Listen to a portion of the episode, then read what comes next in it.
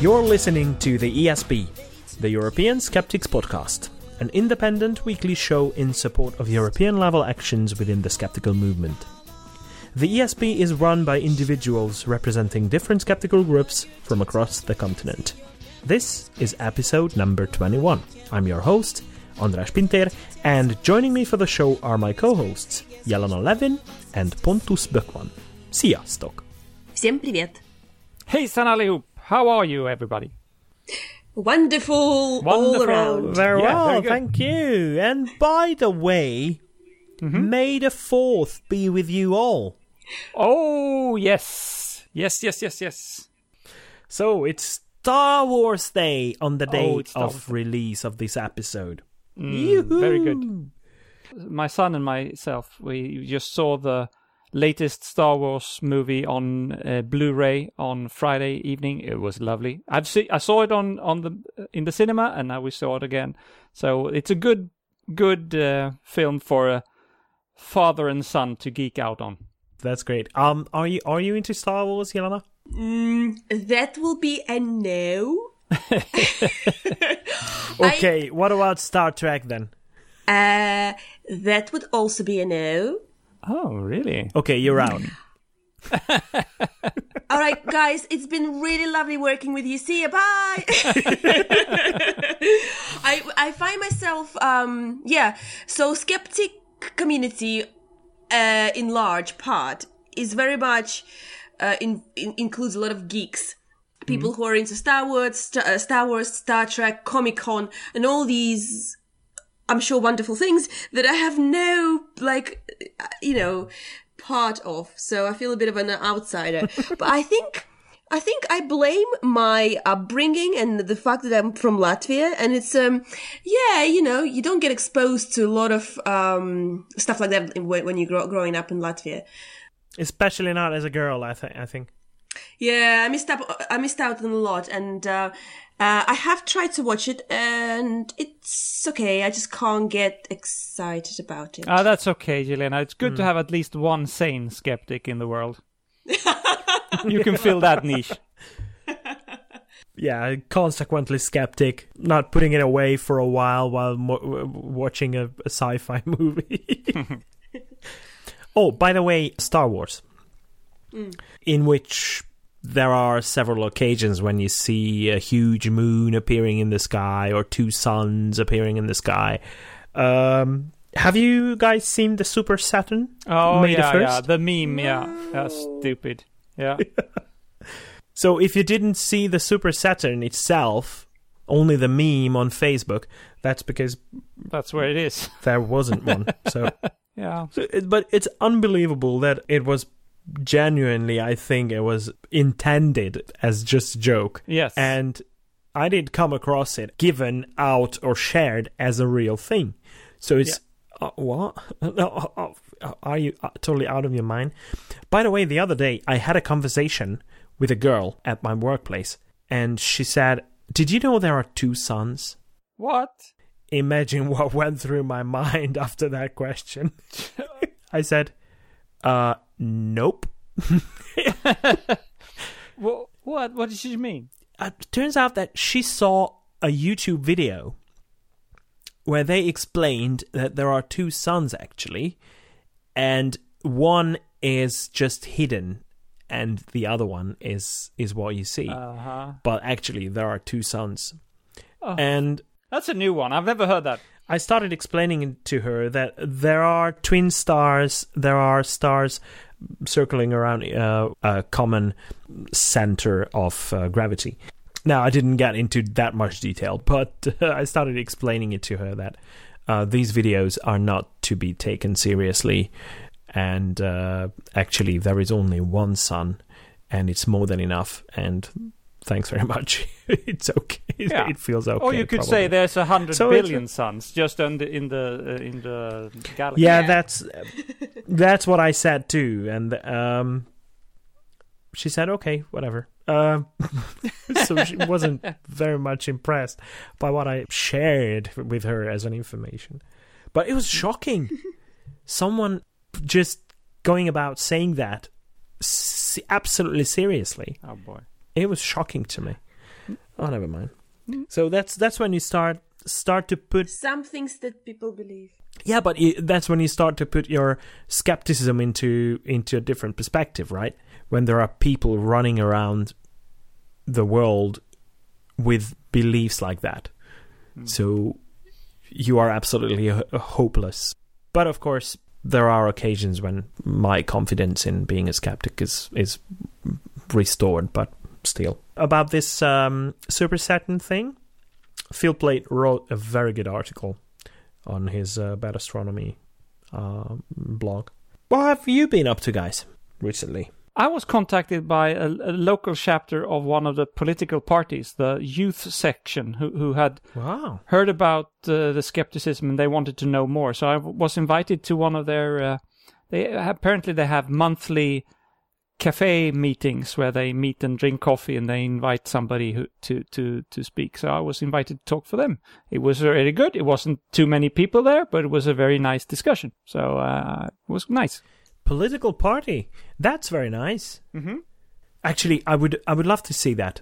Um, the the idea of skepticism and critical thinking in general to to be um, an integral part of the the policies followed by by these political parties. Yeah, That would be very nice to see on a larger scale. Yeah, since this was the youth uh, section as well, I, I I I saw it as a my education. Maybe they will grow up to be Yeah. politicians when they grow up, and then they will have some sort, maybe, of idea about skepticism when they when they exercise their political deeds. So hopefully, Good job.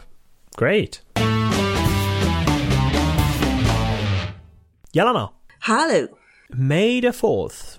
It's not only Star Wars Day, but it's a birthday of an important figure in science. Yes. Who is that person?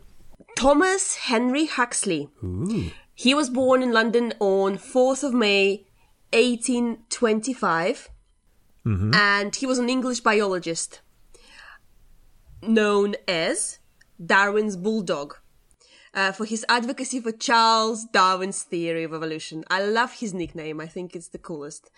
Um, if you ever want to have a nickname, that's one of the best ones to have. Um, so he was the son of the math teacher, and when he was 10, he, Huxley's family moved to Coventry, and three years later, he was apprenticed to his uncle, a surgeon at the local hospital. Um, he later moved to London, and he continued study, studying medicine.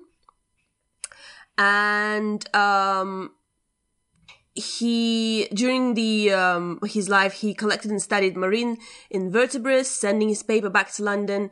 And when he returned he found that the papers had been read and admired.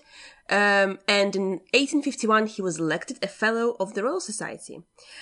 Um, now, in 1854, Huxley was appointed as a professor at the School of Mines in London. He met Charles Darwin around um, 1856 and was all won over by his theory of evolution by natural selection. Um, Darwin's The Origin of Species was published in 1859 and it provoked a massive storm of controversy. Um, because of course it's challenged the Christian belief that God created life on earth. And I know it has been a long time since then, since 1859, but there are places on, planet, on this earth in, in America that we know of, that it still is questioned, questioned and challenged. And there are people who are, uh, you know, life earth creationists who still believe that earth is 6,000 years old. Um, you know, despite the evidence. And, um, Huxley's repeated and passionate defense of the book earned him the nickname of Darwin's Bulldog that I mentioned earlier. Um, in uh, June 1860, he took a part in Oxford um, in famous public debate on evolution with Samuel Wilberforce, who was Bishop of Oxford. Um, and uh, he continued to lecture and get, gather data and publish uh, mostly of on the subject of man's origins. So he published his own book called Evidence as to Man's Place in Nature. Um, and unlike Darwin's origins, this book focused on men's ancestry and uh, was short and uh, populist in style. So there we go. Uh, Thomas Henry Huxley. Awesome. I I think it was very important because uh, uh, I have a feeling that Darwin was not a very uh, aggressive person. He didn't want to go out there and argue for. His, he took a, forever to publish his his things, pro- probably because he knew it would be very controversial and. I don't th- think he was Yeah. very comfortable in in doing the debate, so he needed a bulldog, and and Huxley was there to pick up the challenge. Yeah, but uh, uh, my problem with this uh, title of being Darwin Bull- Darwin's bulldog is um, that it gives you the impression that Darwin really wanted a bulldog for himself uh, because he was not confrontational enough, but um, but he wanted these fights to be fought. But this is not necessarily the the case, um, as far as I know. So, um, based on a few things I read about Darwin, uh, he he wasn't that much of a confrontational person, really, uh, but so much so um, that he didn't want to enter this uh, this situation of controversy at all. So he was pushed into, in a way, he was pushed into publishing his work, and one of the people pushing him into it was actually Huxley himself. And he he used Darwin's theory as as an actual weapon against the church. Yeah. So he really Yeah, no, I, it's really a question. What what would have happened if, if Huxley weren't hadn't been there? It's it's very possible that that Darwin's theory would not at least have made that kind of impact as it did. yeah. Um, have you seen the the film Creation? No. No. okay, don't don't be misled by the title because it is about the those years while Darwin was writing The Origin of Species, and it's a very um, emotionally heavy piece of cinematic art, um, and it's based on the book of I think Darwin's great great grandson ah, yeah, I heard about this. Randal Keynes. he, he wrote a book first. Yeah, the book, bu- bu- the book's title was Annie's Box, and Annie was Darwin's daughter Ah, yeah. who died Yeah. in pneumonia. Yeah. And the amazing thing about this is that when I visited Darwin's house in Down, Kent, I, a couple of years ago, when I was there, Randal Keynes was there. And he was giving a tour to a couple of friends of his. And I overheard a few things that he was he was talking about, and that's how I I found out that he was a descendant of Darwin. Really nice. yeah, then a couple of years later, I saw the film Creation, and it's a beautiful, beautiful film. All right. Be prepared with a with a large pack of uh, of tissues if if you start watching that film. All right. Its dramatic effects are simply heartbreaking.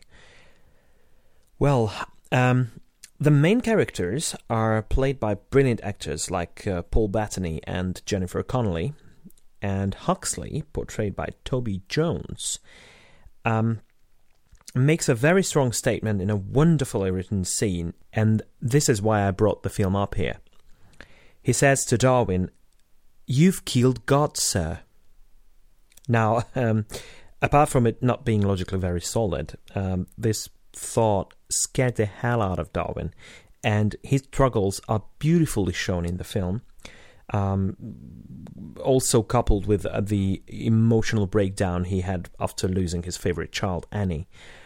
Lots of interesting little details there as well, like um, Darwin's fall for uh, bogus medicinal claims.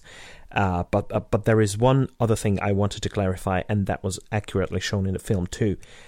Darwin didn't challenge the idea of God having created life on Earth.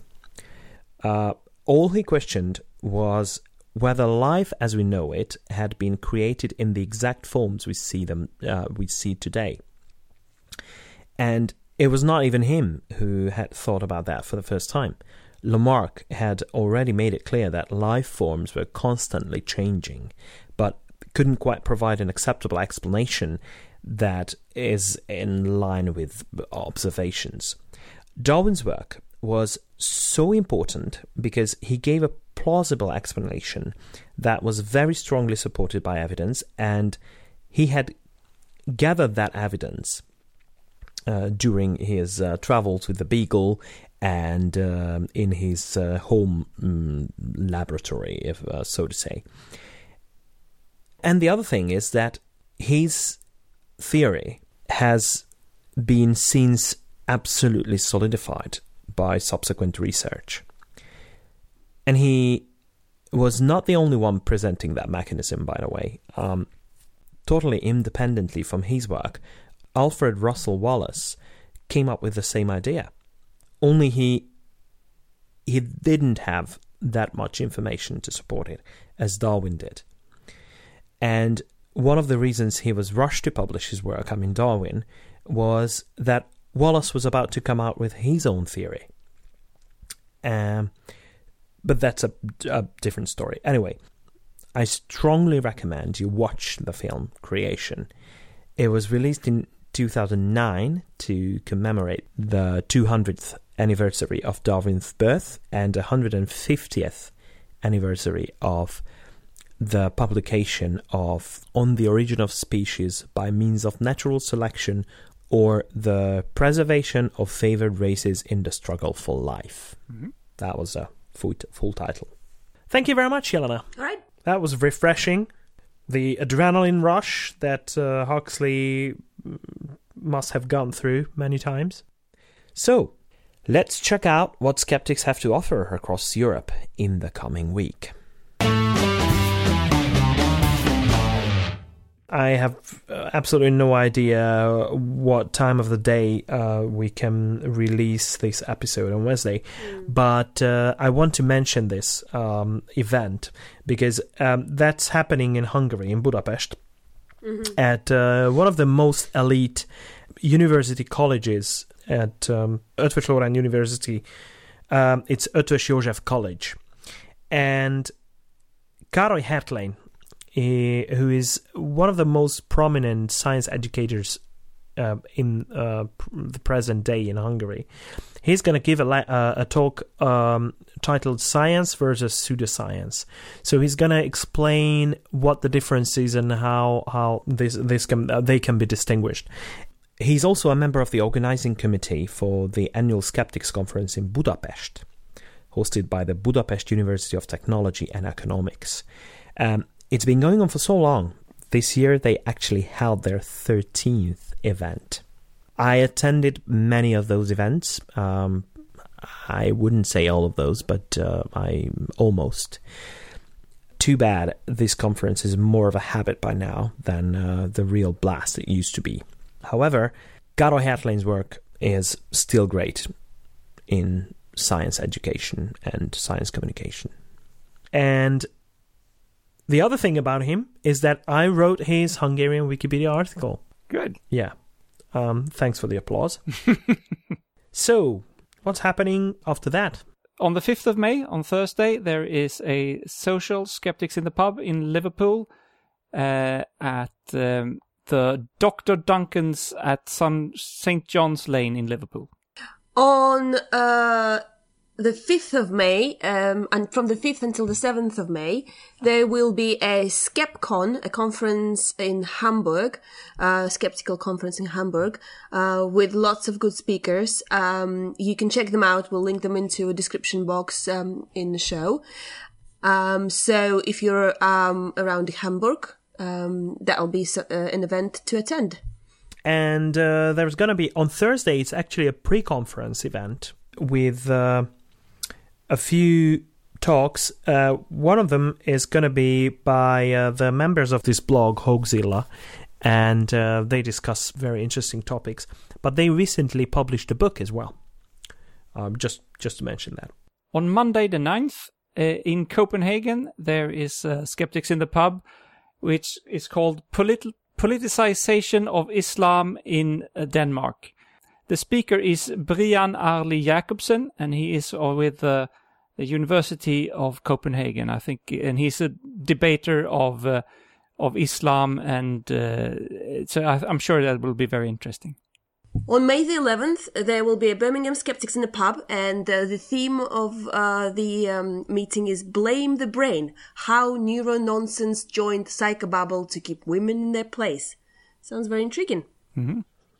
Oh. On the same date in Newcastle, there's a Skeptics in the Pub called EU Referendum. Uh, also, of course, a very hot topic right now in the UK. Also on the same day, in Bournemouth, down in the south of uh, England, Hunting Monsters, the reality behind the myths. So that's uh, kind of a cryptozoology topic. And a science writer, technical editor, and uh, paleozoologist um, who's affiliated with the University of Southampton, uh, Darren Naish, um, is going to be giving the talk. So that's about it for the next week. It's uh, quite a lot of events, but if we miss something, please make sure that um, next time, before the next event, we are notified in advance, well in advance, so that we can put it in the calendar. But there are others as well coming up uh, in the coming weeks, so make sure you check out our calendar on the website, which is theesp.eu. You can contact us on Twitter uh, at espodcast underscore eu. Um, you can email us. Uh, our email address is info at theesp.eu. You can find us on Facebook or you can go uh, on our website, theesp.eu. One more thing QED tickets are now available. QED, QED. It's going to be held in Manchester, um, UK, between the 14th and 16th of October. And it is probably the greatest international weekend in celebration of science and critical thinking, uh, at least in Europe. Uh, that's where the three of us met, met for the first time, actually. yeah. And we also made lots of acquaintances with uh, people from all over the world. So make sure you go and visit qedcon.org and buy your ticket now. It's £99, It's definitely worth it, yeah. uh, very affordable, I would say. yeah. Um, Absolutely. probably even for for uh, people coming from Eastern European countries, as I did. I have attended three QEDs um, yeah. so far, and I wouldn't miss it for the world. Um, by the time you hear this, um, unfortunately, gala dinner will have probably sold out. Yeah, the gala dinner, yeah. But don't worry, uh, you won't miss a thing. Uh, it's it's a nice experience, but luckily the organizers always make sure nobody feels left out. So all the most important happenings are included with your general ticket. And I always say that, that nothing replaces this connection that you establish with people, you know, face to face when you listen to the talks, when you talk to the speakers. All the speakers at QED um, are very uh, approachable and you can just hang out with them. And I loved all my experiences there and you get to meet so many great people. Um, and I know that online and Facebook is great, but it doesn't inspire as much as the um, seeing uh, the the scientists and skeptics on stage or just sort of talking to each other, and it's great. Everybody should attend it. I second that. Awesome. Thank you.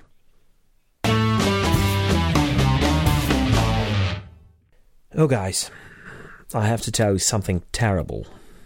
I mean, nobody died just yet, um, or at least it's not known, but a potentially dangerous food supplement product has been revealed by Hungarian authorities recently. Uh, it is called Dragon Power, and obviously, this sounds either like something from a Pokemon like animation movie or the more likely aphrodisiac, and it is the latter. Uh, of course, the product claims to be all natural, made of Chinese plant extract that will help you regain your sexual powers in no time with no side effects whatsoever. You know, because it's natural. But according to a recent press release by the authorities, the National Public Health and Medical Officer Service had initiated the chemical analysis of the product and it was carried out at the National Institute of Pharmacy and Nutrition, the Hungarian equivalent to the American FDA, the Food and Drug Administration. This analysis indicated that the product contains a higher dose of sildenafil than its DDD, which uh, stands for Defined Daily Dose, and um, it is the amount determined by the World Health Organization for every single drug on the market. And do you know what sildenafil is and what it's used for? No, I do not. No. Nope. That's because it's basically the active ingredient of a well known drug that you've definitely heard about. That's called Viagra. Oh, Yes, it is. It is actually a vasodilator drug that affects your blood vessels, dilate them. Actually, wow. of course, that helps in achieving and maintaining an erection, but by allowing more blood in the penis. But it also has an effect on your whole system by lowering blood pressure. Now, the DDD for this drug is 50 milligrams, but according to a doctor who wrote on a Springer owned website, Hypermed, 100 milligrams can cause an abrupt drop in blood pressure. Also, it has several other dosage dependent side effects. So, if what the National Institute of Pharmacy and Nutrition found was more than the defined daily dose for this active ingredient, no wonder the a National Public Health and Medical Officer Service immediately issued a ban on the product, as it obviously can cause serious harm. So, so it's so it can be really dangerous if you don't know what you're doing, yeah. especially to patients uh, with cardiovascular problems. They also notified European regulatory bodies about the, the findings, which is also an important move given that this product circulates all over the continent. So it shouldn't be allowed to to stay on the market for too long. Uh, there is one more thing about this, though. This product has been marketed as food supplement, which means they didn't have to adhere to the strict rules applied to medicinal products. Uh, regulation of food supplements is very loose. There are several ways to follow the rules, uh, but still go on the market with, with something that claims to have a positive health effect, but is basically useless or even harmful. They don't have to provide data for effectiveness, no clinical trials whatsoever. So all they have to make sure is that it doesn't contain harmful ingredients and it was manufactured in accordance with regulations. Mm. One would think that it comes with uh, some kind of inspections, but it doesn't. Uh, the awful thing about this is nobody actually investigates these products unless there is a reporting. This is what must have happened in the case of Dragon Power as well. So someone probably had reported it, and the authorities reacted and followed through. Um, luckily for that for us. And I believe there are several things to take home from this story, actually. First of all, don't fall for naturalistic claims. These people who put it on the market, they want to make money and they don't care. Secondly, be suspicious about food supplements with health claims. It's just a way around regulations, basically. If it's supposed to be used as medicine, then it's going to be listed as medicine and not food supplement. So, the third take home message, I think, is that authorities have to be notified about bogus claims. By reporting things you find questionable, basically you can make a difference. Mm-hmm. So please do it. Mm. And don't fall for don't fall for quackery. And don't fall for food supplements. No, it's just money, isn't it? I have a little bit of a sad news. There's a website called Doubtful News, uh, who has been around for uh, for a few years now, and it was very good posting, uh, you know, uh, skeptical aspects on different uh, uh news that have been around on the internet. and they have decided to go in hiatus there. So they're taking a pause indefinitely. So we don't know when they're coming back. We will miss them. Sharon Hill is the person who has been uh, driving this over the last uh, few years and invented it. Uh, she's posted about 8,000 posts, uh, and they are still there. We can still read them, but she has decided that it's, uh, it's a lot of work, and I understand that. So, but it's a little bit sad to see them, them, uh, you know, take a pause. And I, have used it quite a lot over the years, so it, it's, it's a bit sad. Comcept, the Portuguese skeptic community, recently published an article on their website explaining why the notion that Wi Fi is harmful to people is wrong. This refutation was uh, written by Diana Barbosa in reply to a nine pages long article in a former issue of Visão, um, probably translates as Vision, a weekly magazine that apparently is usually quite highly regarded for its quality. Um, even by skeptics in Portugal. This is why now they were shocked to see the cover with a big yellow warning sign that says Wi-Fi zones a health threat question mark. Um, and it was followed by a long article full of misleading claims, uh, applying all sorts of bad practices and fallacies, but failing to apply a critical approach, of course. The article in Visão cites several so called experts and refers to cases in different countries that are good examples of political hype without a scientific basis. But this is what generates emotional reactions in the readers. So, this is um, actually a selling point. So, what Comcept did as a reaction to this was published an article with all the refutations of these fearful claims, listing lots of articles written by real experts that discussed research into the issue. And I have to say, it's an impressive list uh, that is followed by a form that can be signed by anyone to express their uh, worry about layman explaining topics like this to the public, thus, uh, of course, spreading misinformation, uh, as well as generating fear and distrust with absolutely no reason. It's very good, very useful to have that list of of, of uh, official re- refutations, or also because it pops up all the time, even in you know casual conversations with people at work, etc. Everybody has this feel, oh, it must be very dangerous with. So it's good to have a source to to link to. Yeah, definitely. And and what's great is that even though the article itself was written in Portuguese, the cited literature is actually in English, so everyone can use them. And of course, we'll provide a link to the article in the show notes in case you want to check them out. Um, probably with the aim of writing up something in your own language.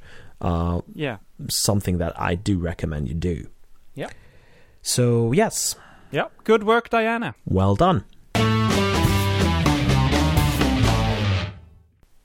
Every week, we interview someone who represents a skeptical organization, group, or project, either from a certain European country or stretching across borders.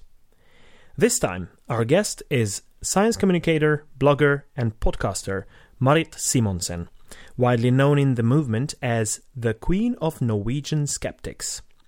She's a skeptical activist, frequently invited speaker, and co organizer of Skeptics in the Pub events in Oslo she is former president of the Norwegian Skeptics Association Skepsis and co host of the Norwegian skeptical podcast Saltklypa. But she also writes a kindly titled blog, Hugs and Science. Marit, welcome to the show. Thank you so much. That was again quite a mouthful. Um, so you've been quite active in the movement, but everyone has a start. Everyone has a point where they started to get involved. Um, what was this point for you? What do you have a certain event to connect it to, or uh, it was a gradual thing that you got really immersed in this whole activism thing? Um, well, I think like most people, it was a lot of things, but uh, one of the main things was that I started studying biology, um, and uh, while I was stu- uh, studying biology, I got really into popular science. I started reading a lot, and I listened to the SGU, which of course a lot of people do, and they talked about this scientist who um, who um, is named Richard Lenski, and he has this long-term evolution experiment or long-term E. coli evolution experiment is actually the right title. He um, he basically took a lot of E. coli and put them in different flasks and just let them evolve uh, for like 30 years now, and uh, it's been a lot of generations. And one of the flasks, one of the strains of E. coli, has evolved some new traits. And he also uh, every couple of weeks he takes out some samples, so he has like an evolutionary record, fo- frozen fossil record in his lab. And I just thought that that was a really cool experiment. And then when they talked about it on the um, Skeptic's Guide to the Universe, they also talked about how he was attacked by creationists because he basically has proven that um, it's possible for organisms to evolve new and useful traits. So uh, specifically, one of these tra- one of these uh, strains has evolved the ability to digest and, and sort of live off citrate, which is a nutrient that that E. coli is traditionally not known to survive on. And uh, well, the creationists attacked him, and he just wrote these amazing letters back to them. And especially the last letter, I, I would really recommend reading. It's uh, like a page long, but it's really, really good. It's on Conservapedia, and it's called the Lenski Conservapedia Dialogue. And anyway, I, I read this and I was just so excited about it. I just thought like this whole research project is completely amazing, and this guy who wrote this amazing letter is completely amazing. And I told all my friends about it, and none of them had heard about any of it. They were just like, "What? What is this?" And I was just like, "Damn it! I need to find a way to like tell people about all these amazing things that I hear." And so that's when I started to. I actually started a Facebook group first. That was in like 2008. It's a while ago.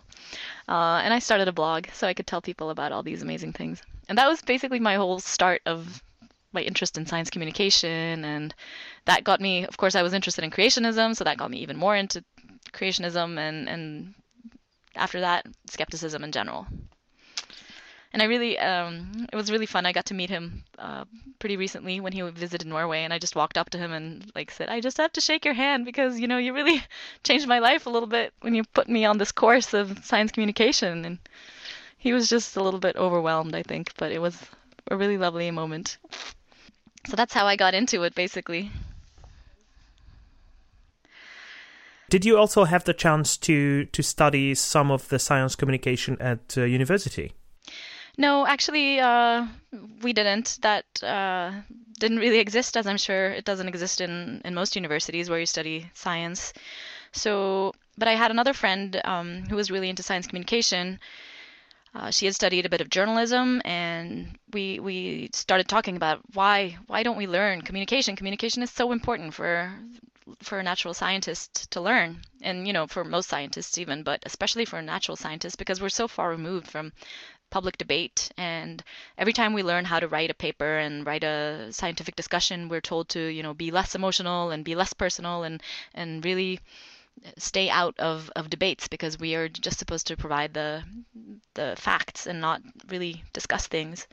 And we were frustrated by that and we sat down, we designed what we thought would be a really good course in science communication that covers different topics such as like essay writing and um, uh, how to write an op-ed piece, you know, how to write debate pieces, how to give a lecture, and we talked about, or we we also imagined having some speakers that would inspire people to think a little bit more about the role of science communication in society.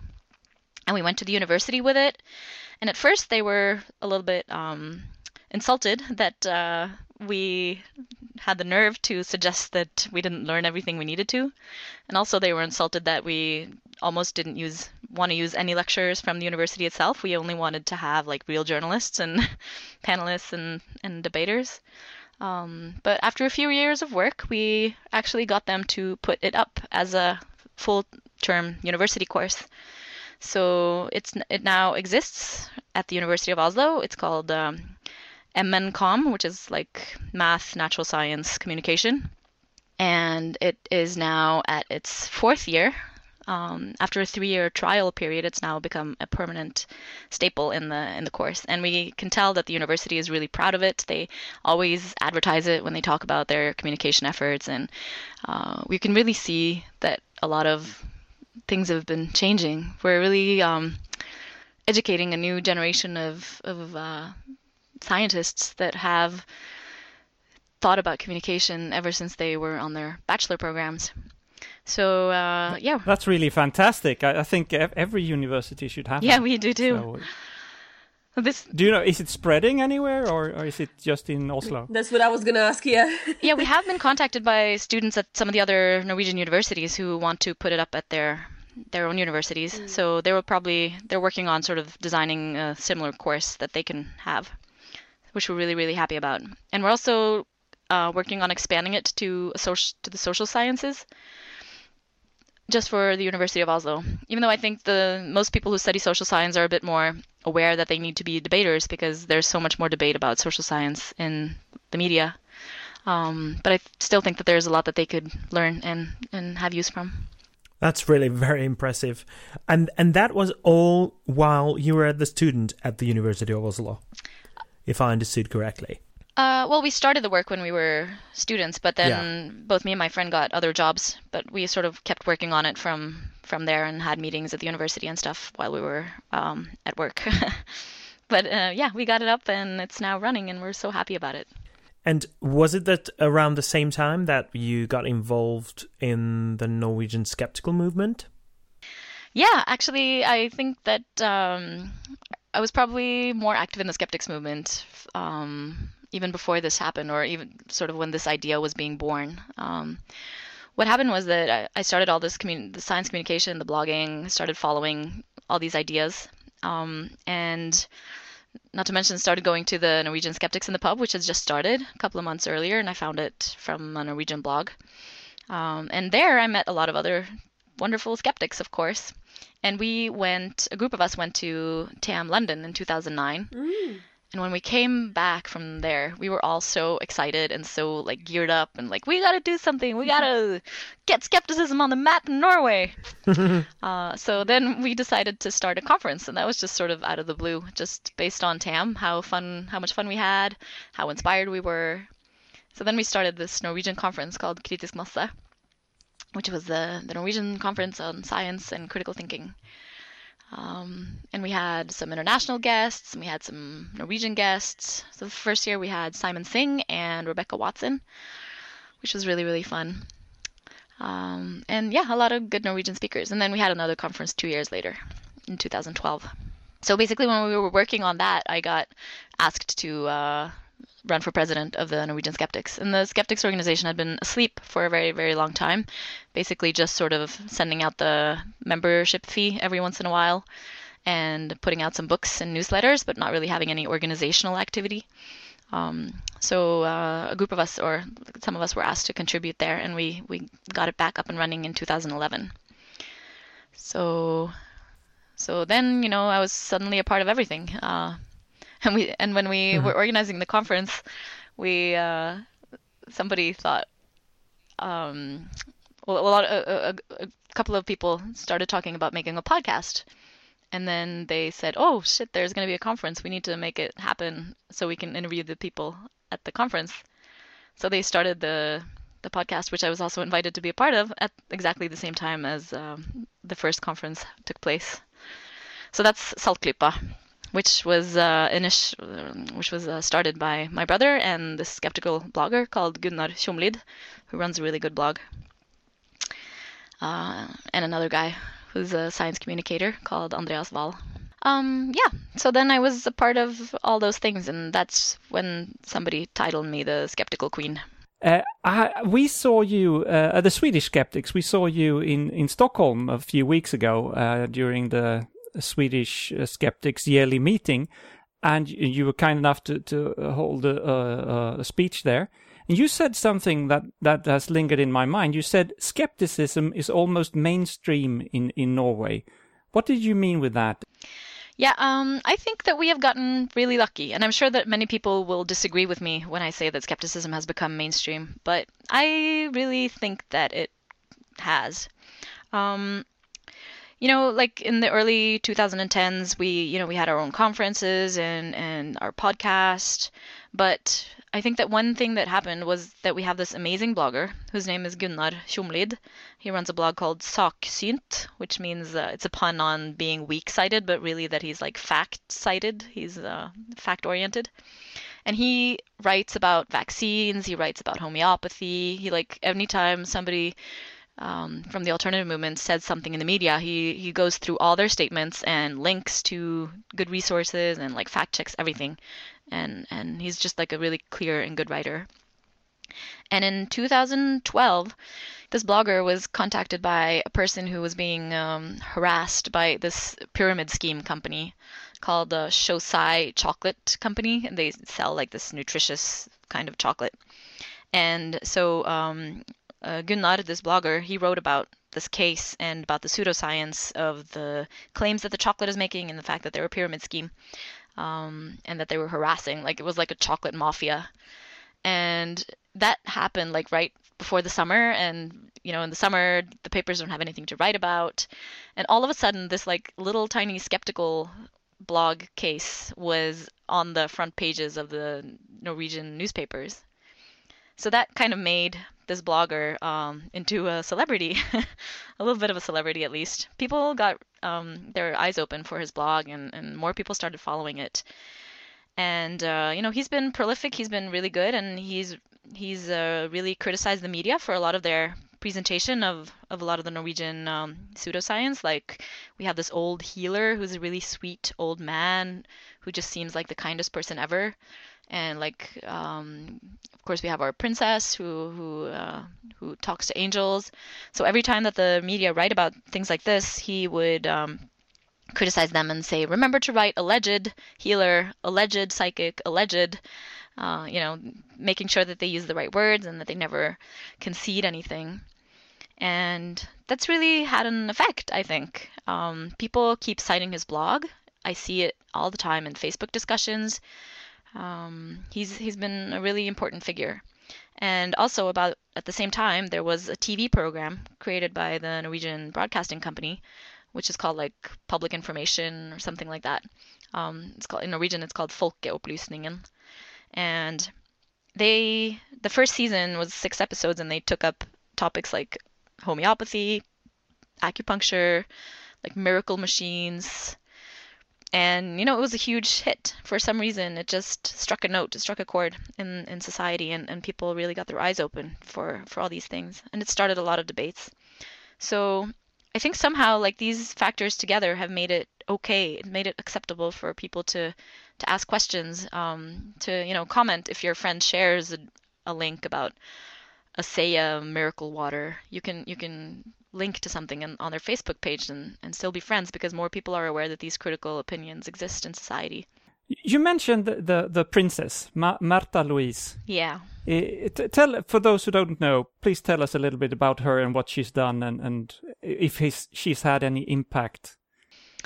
Well, um, she is the uh, eldest daughter of the king and queen, but she is not in line to be uh, the queen right now. Actually, she's uh, because she was born. Um, yeah, because of her gender, basically. Um, and uh, I think a lot of people are happy about that because a lot of people don't want to see her as queen. When she was young, she used to ride a lot of horses and stuff, and, and I think somehow through that she developed an idea that she had a sort of telepathic bond to animals. And uh, after she's grown up, she has um, really caught on to this idea and held on to it that she has a strong bond and to like a spiritual world. And she has developed this whole idea about being able to talk to angels literal angels that watch over you and take care of you and that you can ask them for things. So now she gives courses about talking to your angels. She set up this whole school uh, with another friend um, where they charged a lot of money to teach you how to talk to angels and get in touch with the spiritual spiritual world. And they released a couple of books. And I know that they've also been on tour. I've seen that they've been in Italy and stuff. So they've been been around Europe at a lot of like alternative conferences and stuff. Uh, yeah, so she's definitely a very alternative person, and since she's famous, there has been a lot of uh, focus on it. But do people take her seriously?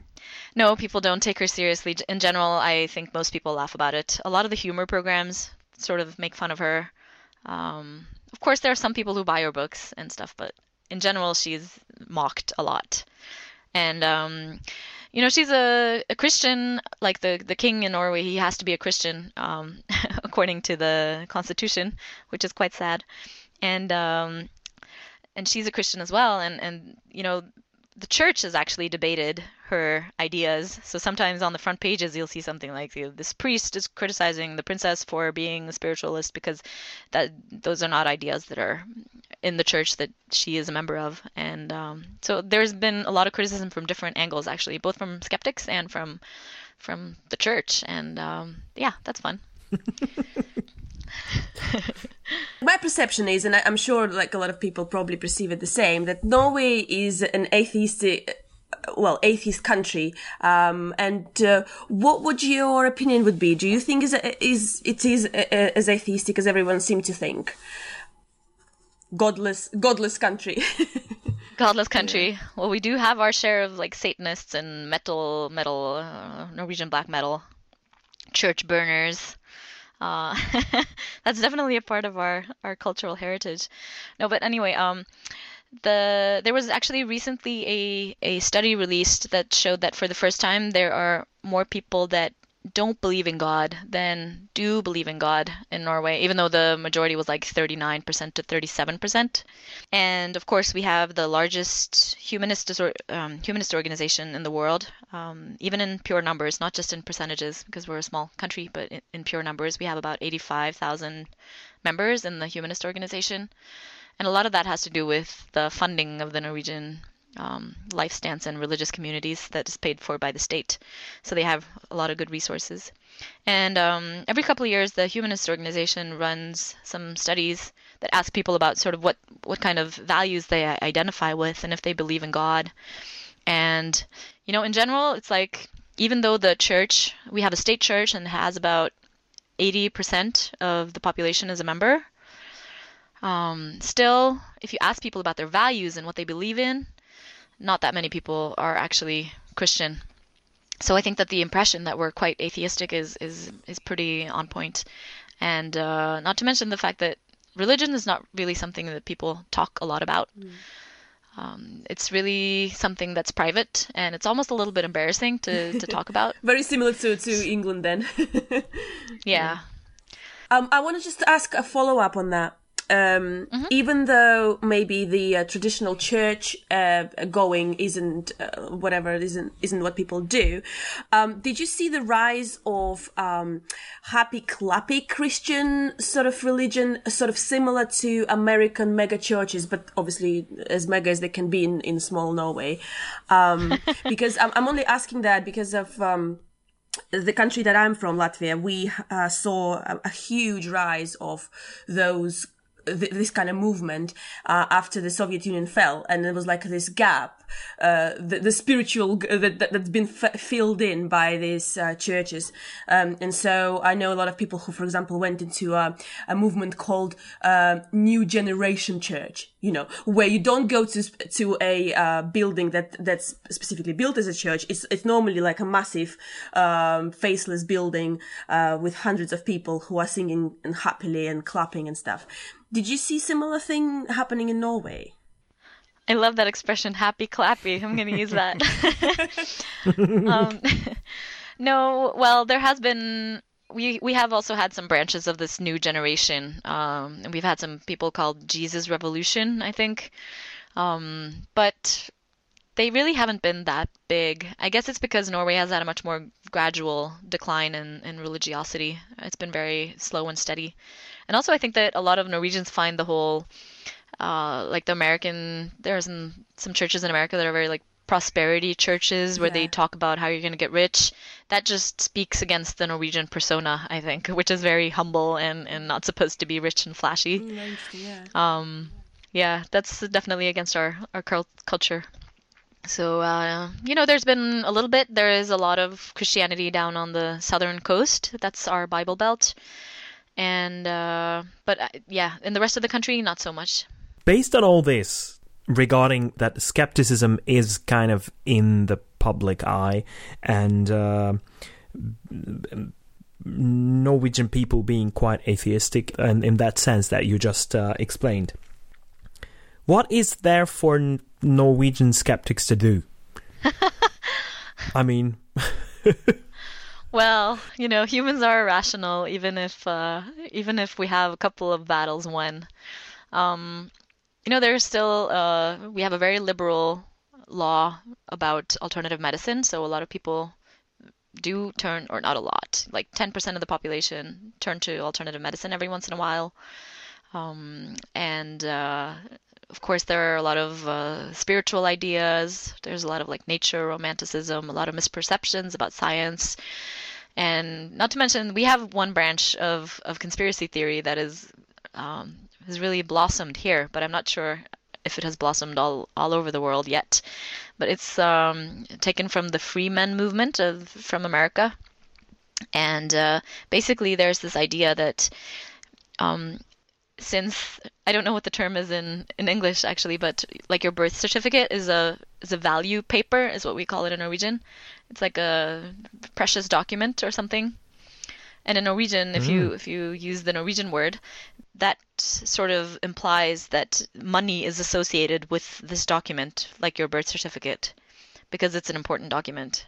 Uh, and using using the word value there, and uh, so so these conspiracy theorists um, seem to think that since this word of value is is um, attached to your birth certificate, that means that every time a birth certificate is, in, is instated, it is actually a debt paper between the state and some bank that uh, transfers some huge amount of money to the state because of your life, because you exist as a person.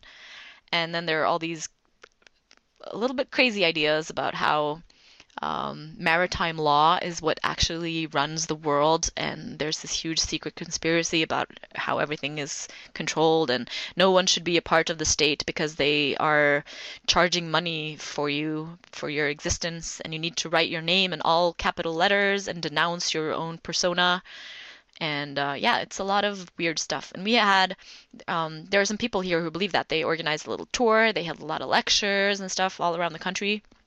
I don't know how many people actually showed up for those, but there was a tour, and uh, the main woman who has been um, uh, a proponent of these ideas in Norway, she first she tried to send her passport into the governor of her city and said, "I don't want to be a member of the state anymore. I I um, I reject the state of Norway. I don't want to be a part of it." And he said, "You know, you you can't just you can't just." Uh, um, unsubscribe from Norway. You're a citizen. That's the way it is. And he sent her passport back. Uh, and then she tried to not pay her bank loans because she said that the bank is a fake institution that uh, doesn't really have any power. And anyway, the the contract that she had made was between sort of the birth certificate persona and not her true person, her physical being, which is separate from whatever is on her bank certificate her, her birth certificate. So she stopped paying her bank loans, and her house was uh, taken back by the bank and sold to another person. Um, so she also tried to make her own state before actually before she lost her house that was supposed to be called Nice Land. And uh, but that didn't really work either. She still lost her house even though she had proclaimed her own state on her garden in her garden territory. So I don't know. It's like it's a little bit of a sad story, you know, because this woman, she is very, she's um, generally known in Norway now, and basically as a conspiracy theorist who who lost her house. But she uh, marches on. She you can read about all her troubles on her blog and the, how the fight continues. Um, so she's not deterred yet.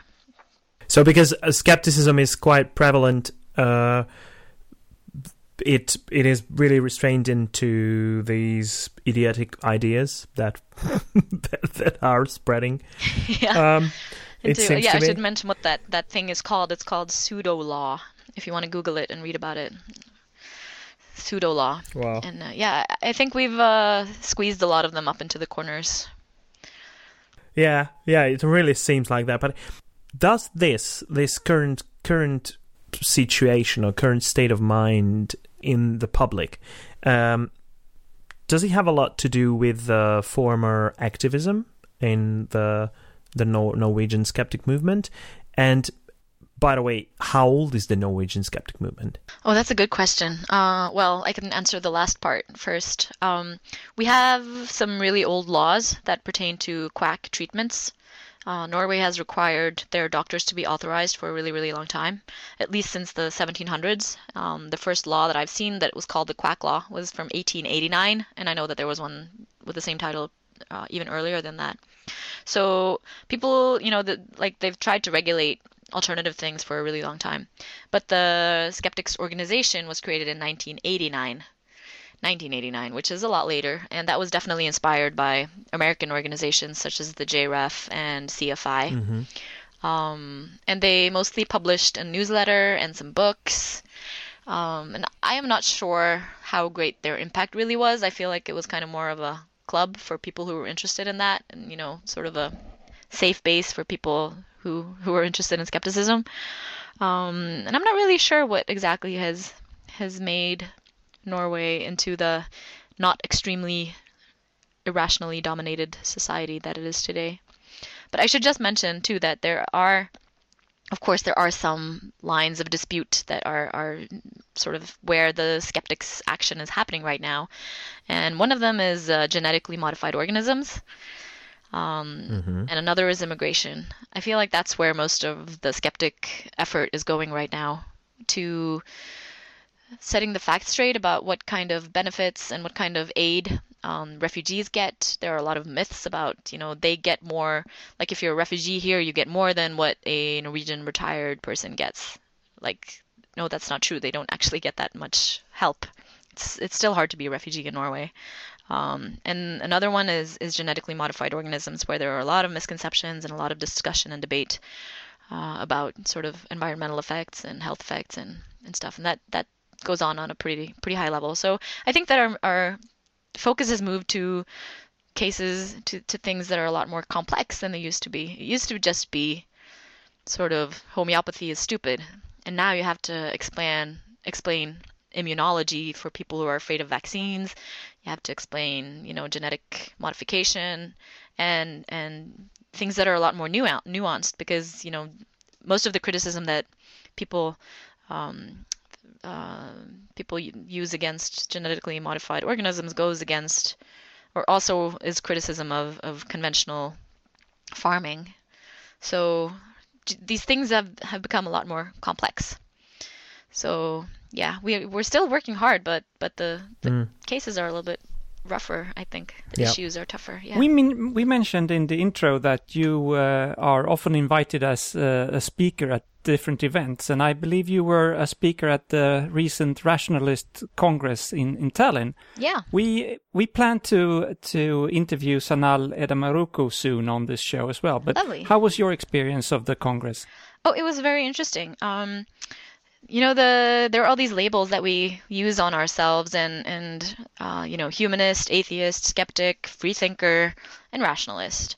And you could really sort of feel that there was a um, a larger spread of topics that were talked about there. People talked about a lot more about religious freedom. Um, a lot of people talked about there was a lot of talk about like sexual identity and how we are doing debates these days. You know, like is there a regressive left or is that not a thing? You know, are people being offended too much? I don't know. It was a quite different debate than than what I've seen at um, skeptics conferences, where usually the topics are a little bit more narrow more confined to like science and, and critical thinking directly, not so much to freedom of thought, human rights. So it was very interesting. I would recommend participating. Um, so as this podcast um, is released, uh, the registration will be open for QED, which I'm really excited about because I love QED. It's one of my favorite conferences, um, uh, and it will happen in October this year. Will you be attending? Will we see you there? Oh, I hope so. I was at the last QED, um, and it was so much fun, That's where we met. and I hope I get to go. But Yeah, uh, yeah, I yeah, remember. that, I think so. Hadn't we Uh, met I- before though, Pontus? Maybe we did. Yeah, I think we met. Well, I don't remember. I, I've seen you. uh, We've seen each other several times. I can't remember. But Andras and I met there. Yes. Uh, yeah, I hope to be able to go. Uh, we'll see, you know, what pans out with work and money, but I'll definitely try to go. Very good. Excellent. Yeah, because at the moment, all three of us are, are, are definitely try well trying to go. I will be So, there. There is no try. There is only do. And I'll be there uh, when the tickets are released, clicking on a button, book, book, book. Awesome. I really think that these conferences are such a good I such a good way to meet people. Absolutely, it's it's a perfect way. Chatting on Facebook is all well and good, but then when you really like meet someone, you really get an idea about what what you can do and and uh, get a feel for what people are like. It's a lot better to meet in person still, even with all this technology. As I understand, you're not in the board of uh, Skepsis anymore. That's right. Uh, was it for personal reasons that you you left it, or uh, do you are you still active within the organization? Yeah, no, I left for for personal reasons. I I just started uh, working on a master degree, and I knew that I would not be able to stay away from projects if I if I was on the board, even if I tried to restrict my activity. So I just decided that cold turkey was the best way to go. Um, so yeah, I'm not really a part of of the board, but you know, I keep in touch. I I check out what's going on and send them tips about stuff. So try to keep in touch. Great, and and you're keeping in touch with uh, um, other organizations as well uh, from from Europe. I mean, uh, we are in several discussions, discussion groups, and mailing lists uh, where you're quite active active as well. Yeah, you know, it's like uh, like I mentioned with the conferences. Going to conferences, you really meet people, and that changes how much you're invested in something. So I feel like uh, you know because I've met a lot of you guys, that's why you contact me because you know me from Norway. So then you know I become the contact point, and then I find some other people in Norway to to do stuff if if something needs to be done, uh, which is lovely. I really enjoy enjoy enjoy it. Great. So we definitely hope to meet you again in person. Me too. But I'm afraid, I'm afraid at the moment this is what we had time for. Uh, so thank you very much again for your time and uh, for coming on the show for a, for an interview. Thank you so much. Hope to and s- definitely hope to see you again. Marit Simonsen, Yeah. Thanks a lot, Marit. Thank you. thank you. My pleasure. All right. Goodbye.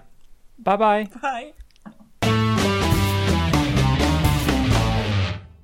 Yelena, Mm-hmm. I would very much like to know if you have a nice and juicy logical fallacy for us this week. Um, I've got a fa- uh, logical fallacy this week that is fairly um, wildly used, shall I say, by many people, Mm, Poli- politicians, okay. quite a lot. Um, it's called false dilemma, but it, it's got many, many, many names. Uh, also known as false dichotomy, uh, the uh, either or fallacy, fallacy of false choice, black and white thinking, no middle ground, or polarization. So when only two choices are presented, yet more exist, or a spectrum of possible choices exist between two extremes. So the false dilemmas are usually characterized by either this or that language, um, but can also be char- characterized by a mission of choice. And another variety is the false uh, tri- trilemma, where it is when three choices are presented when more exist. So, and I've chosen a couple of examples. Um, and the first example uh, is uh, a fairly uh, well-known example, and it's a quote by a former U.S. President George W. Bush. Um, and he uh, said that after um, the 9/11 terrorist attack uh, in one of his speeches, um, "You are either with us or with the terrorists," which isn't really covering all the uh, possible choices. So you don't have to be with America or whatever. Um, uh, you know, it doesn't mean that you're a terrorist, a terrorist uh, necessarily. Um, and the other uh, obvious one that I, that I could think of was you you are it's it's used by uh, believers. You're either a Christian or you're going to hell. So um, I don't know how many of us actually heard that, but um, I'm sure a lot of Christians think that about he- atheists and he- heathens. um, but yeah, so there we go. Great. Yeah, I, th- I think it's a very common uh, logical fallacy, and people use it all the time, and it's sometimes really persuasive if you don't think about it for a while. Yeah, yeah, because like you only given like two choices and that's it, and you're like thinking you, you got it trapped, but there is so many, you know, other possibilities, and you should keep your mind open. Yeah. I always attributed uh, this to the same mechanism as uh, the in-group out-group um, dilemma. Uh, it's it's like uh, it's a false dilemma as well in a way that you you are either with this group or that group. Uh, If you're if you're not if you're not um, uh, for for example in my country if you're not a Hungarian then then uh, you're an outsider definitely. If Yeah, you were, right. wasn't born in Hungary then you're an outsider definitely. Yeah, it not, doesn't necessarily have to be like that. And um, it's easier for our minds our brains to process information if it's binary if it's either or Yeah.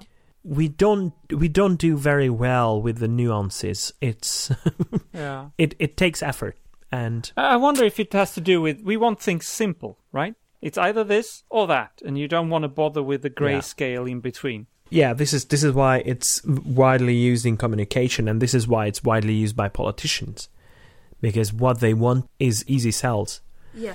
for their ideas And, and also, I think it appeals to the emotional side. So, like, it's straight away, you know, you get trapped and you have to, like, yeah think, oh, I don't want to be called a terrorist, so I might, you know, I must be with whatever the the, the thing referring to, like with Judge, George W. yeah but when when when you are uh f- f- confronting or facing that situation when you're you're being told that you're either a terrorist or you're um, against a terrorist. I would say fuck you. I it's not it's not binary. It's not like uh if i i don't subscribe to um military interventions then i'm with the terrorists. That's just not true. And uh, but yeah many people don't don't start arguing about that. It's like they accept it as if it was true. And if, if it was just the only way that you can look at that problem it's just not. Fucking not. Thanks very much Helena All right. thank you. Pontus? Yes. someone must have been really wrong again.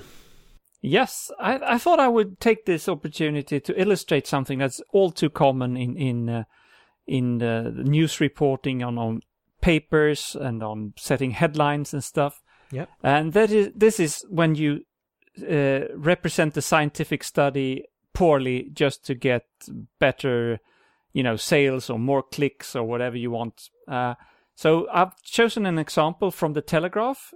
Uh, they had they ran an article that was called "Eating chocolate every day is good for your health." good And uh, have you heard it before? no no no but I Yeah, and uh, you all want to believe it, right? absolutely I do want to On on on par with drinking wine and smoking. Exactly. So, so it's a yeah. So it's very, very common. Uh, and uh, the quotes from the article includes like uh, uh, things like, "If you're a chocoholic, a new study published in the British Journal of Nutrition features some good news for you. Eating chocolate every day could help prevent type 2 diabetes and insulin resistance." Uh, and it also goes to further to and say that um, according to a new study, those who claimed to eat chocolate were also found to be younger, more physically acti- active, and had higher levels of education than those who claimed not to eat chocolate or uh, on a daily basis. So apparently, we are supposed to eat chocolate on a daily basis, and who wouldn't want to think that is true? But if we then go to the actual study, which was a proper study, it was nothing wrong with the study. It included um, uh, 1,153 people in Luxembourg, ages 18 to 69. And if we look at the actual study, what they say is that daily chocolate consumption is inversely associated with insulin resistance. So that means it says associated with. Uh, so this is an observational study, uh, and they found a correlation, but not a causation as such. Uh, uh, also to note was that eating habits in this uh, study was self-reported. So you you have this bias of people wanting to admit that they eat chocolate or not.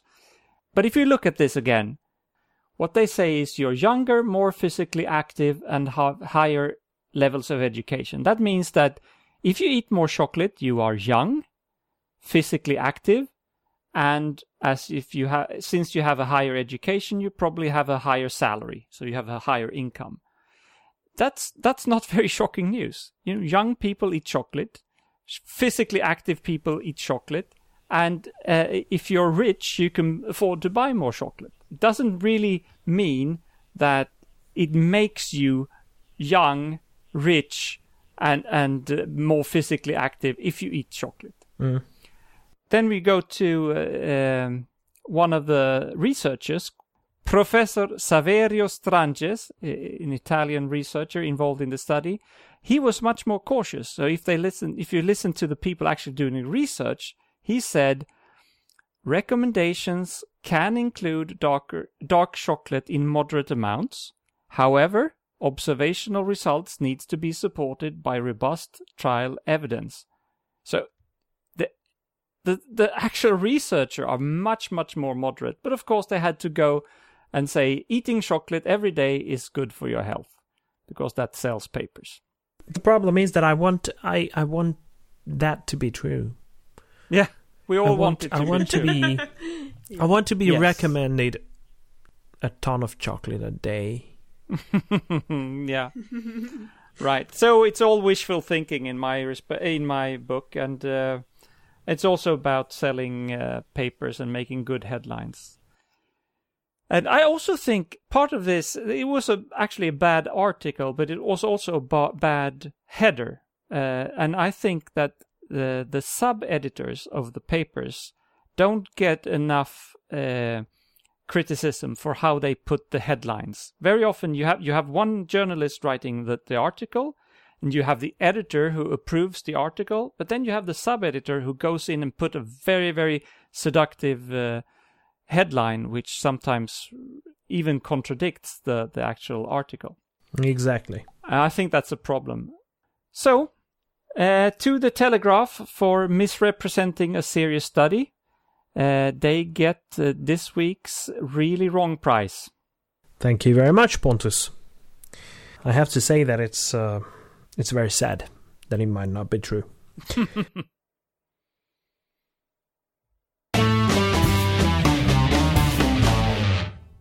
I think this is again that moment when we have to, to close the show with something, and there is still no better way to do so than with a nice quote. Do you have one for us, Yelena? I do. Today's quote is from uh, Louis Pasteur, who was a French chemist and microbiologist renowned for his discoveries of the principle of vaccination and many other wonderful things. He said, Science knows no country because knowledge belongs to humanity and is the torch which illuminates the world. Science is the highest personification of the nation because that nation will remain the first which carries the furthest the works of thought and intelligence. Okay. Thank you very much, guys. Thank you! It's been f- fun again. Thank you. It's been a pleasure.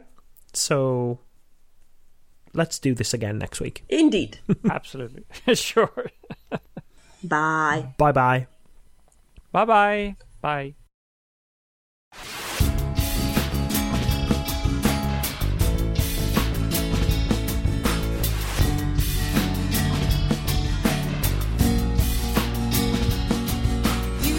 This has been your ESP experience.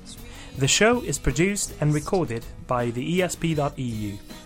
Join us again next time, but until then, please send your feedback, comments, or death threats to info at theesp.eu. We would also love to hear your ideas and suggestions regarding future episodes, as well as news from your country of residence that might interest others across the continent. If you have a local event or organization to promote, please don't hesitate to let us know, as we are more than happy to help.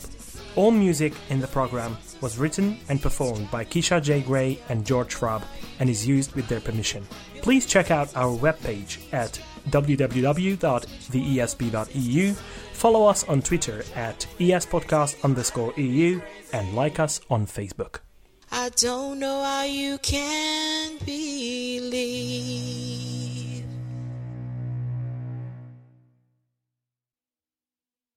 So that's uh, kind of a cryptozoology, zoo- crypto, cryptozoology. Today's quote is from Louis Pasteur. Lu- is it Louis Pasteur? Pasteur. Pasteur. Today's quote is from Louis Pasteur. He was a French chemist. Shut up. It was a bit of an exaggeration on, on the. it was a bit overdone. we go. Never mind. Pasteur. Today's Mhm. Pasteur. Yeah, well, he's he was one of the guys who did the invent or was part of the microbial fermentation and pasteurization. So that's Yeah. the reason why his name is Louis Pasteur. Well, no, sorry, not not not other way He around. was he wasn't named after the process. It was the process was named after him. Well, Oh, yeah.